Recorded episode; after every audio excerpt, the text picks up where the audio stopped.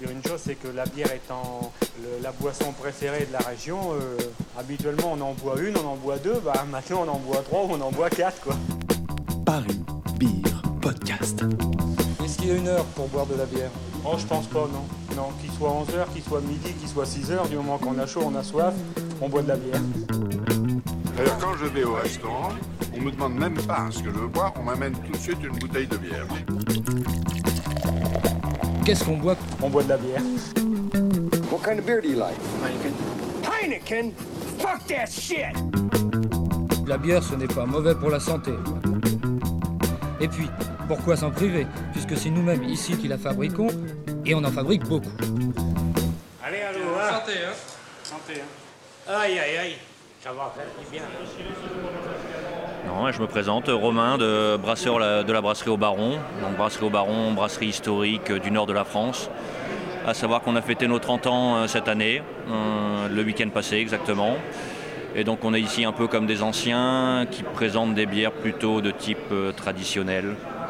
On, dénote un peu sur la carte parisienne des, gros beer geeks, on va dire, en présentant notamment la cuvée des jonquilles, euh, plutôt inspiré de bières de garde et saison belge. Et entre autres aujourd'hui une saison Sorachi euh, et la noblesse oblige qui est une bière collaborative avec euh, Jester King avec, avec du miel et du dry hopping, différents houblons, bière plus légère. Au niveau brasserie, taille de brasserie, donc euh, effectivement une ancienne brasserie, donc j'ai dit 30 ans, euh, mais en volume on représente quoi 3000 hectos sur l'année. Euh, donc la particularité c'est que l'on a un site que l'on ne peut pas étendre à l'infini et donc on est assez limité en production. Donc on fait, on fait le maximum pour l'instant et tout ce que l'on fait est vendu avec notre réseau on va dire traditionnel. Et donc voilà, on cherche, on cherche des solutions pour accroître un peu la production, mais sans exploser forcément les volumes non plus.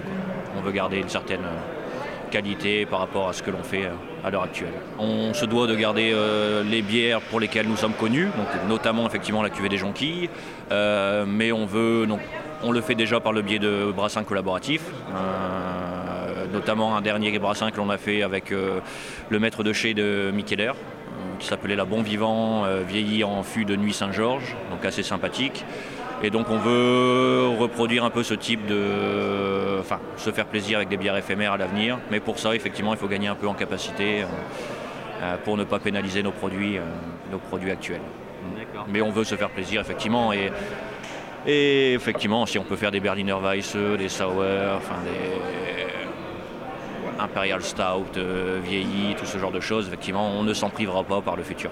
Globalement, on travaille, on essaie, on essaie de travailler en tout cas avec des, des ingrédients locaux, euh, à savoir de l'orge effectivement en français, maltais en Belgique, on est tout proche d'une malterie euh, située en Belgique.